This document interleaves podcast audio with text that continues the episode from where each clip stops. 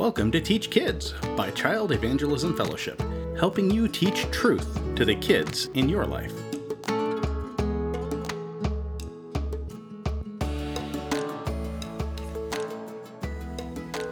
Do your kids or the kids you teach in church participate in sports?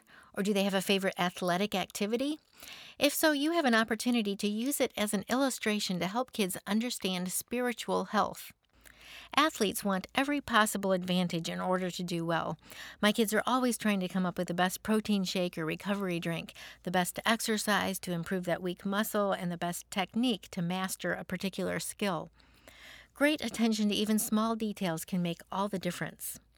In this current series, we're looking at the areas of diet, exercise, skills, and rest one at a time to think about how to use them as illustrations for kids to grow spiritually. So far in this series, I talked about diet and how our spirit needs feeding as much as our body does. Then I talked about spiritual exercise, where faith grows stronger with daily reps or repetitions of applied truth. Then I talked about spiritual skills or disciplines if you missed any of the series, you can find it on the blog at cefonline.com. Today I'll be talking about rest, which is probably the least appreciated by our athletic children. They feel invincible and often stay up too late. Early school days cut into their rest. A Johns Hopkins study shows that kids need eight to eight and a half hours of sleep a night, and that increases by another hour into the teen years.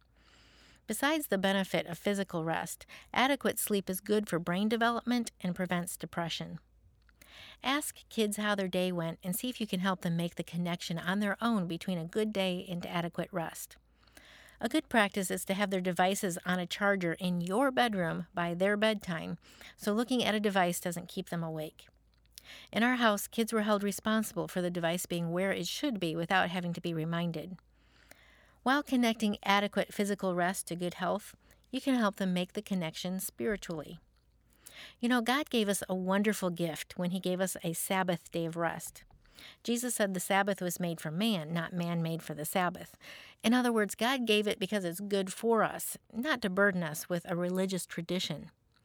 Going to church, relaxing in fellowship with family and friends, taking a nap, taking a walk in nature and praying aloud, reading a book, calling grandparents, writing in a journal, family game night, these are practices which will re energize and refresh your spirit. Sadly, in many homes, Sunday has become a catch up day for work, and coaches aren't getting pushback for scheduling games and practices. I encourage you to set an example your kids can remember when they get older. Resting on Sunday prepares you for the week like a good night's sleep prepares you for the next day. It gives space for relationships to thrive in your home and with God. Leaders know there needs to be consistent reflection on ourselves and where we're going. A daily rest before God, called a devotional time, is a great way to assess what God is doing in my life and how He wants me to grow. Writing a summary in a journal once a week will multiply the benefits.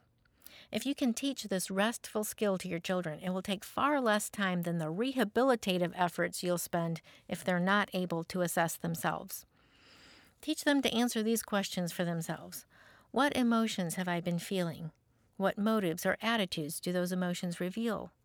What does God's Word say about the situation and feelings I've been having? How can I apply that with correction or celebration? Praying through a personal assessment brings rest to the spirit and body. Psalm 16, 8 and 9 says, I have set the Lord always before me. Because he is at my right hand, I shall not be shaken. Therefore my heart is glad, and my whole being rejoices. My flesh also dwells secure. If you missed any of this series on how to use athletics to help kids understand spiritual health, you can find it on the blog at cefonline.com. Teach Kids is brought to you by Child Evangelism Fellowship.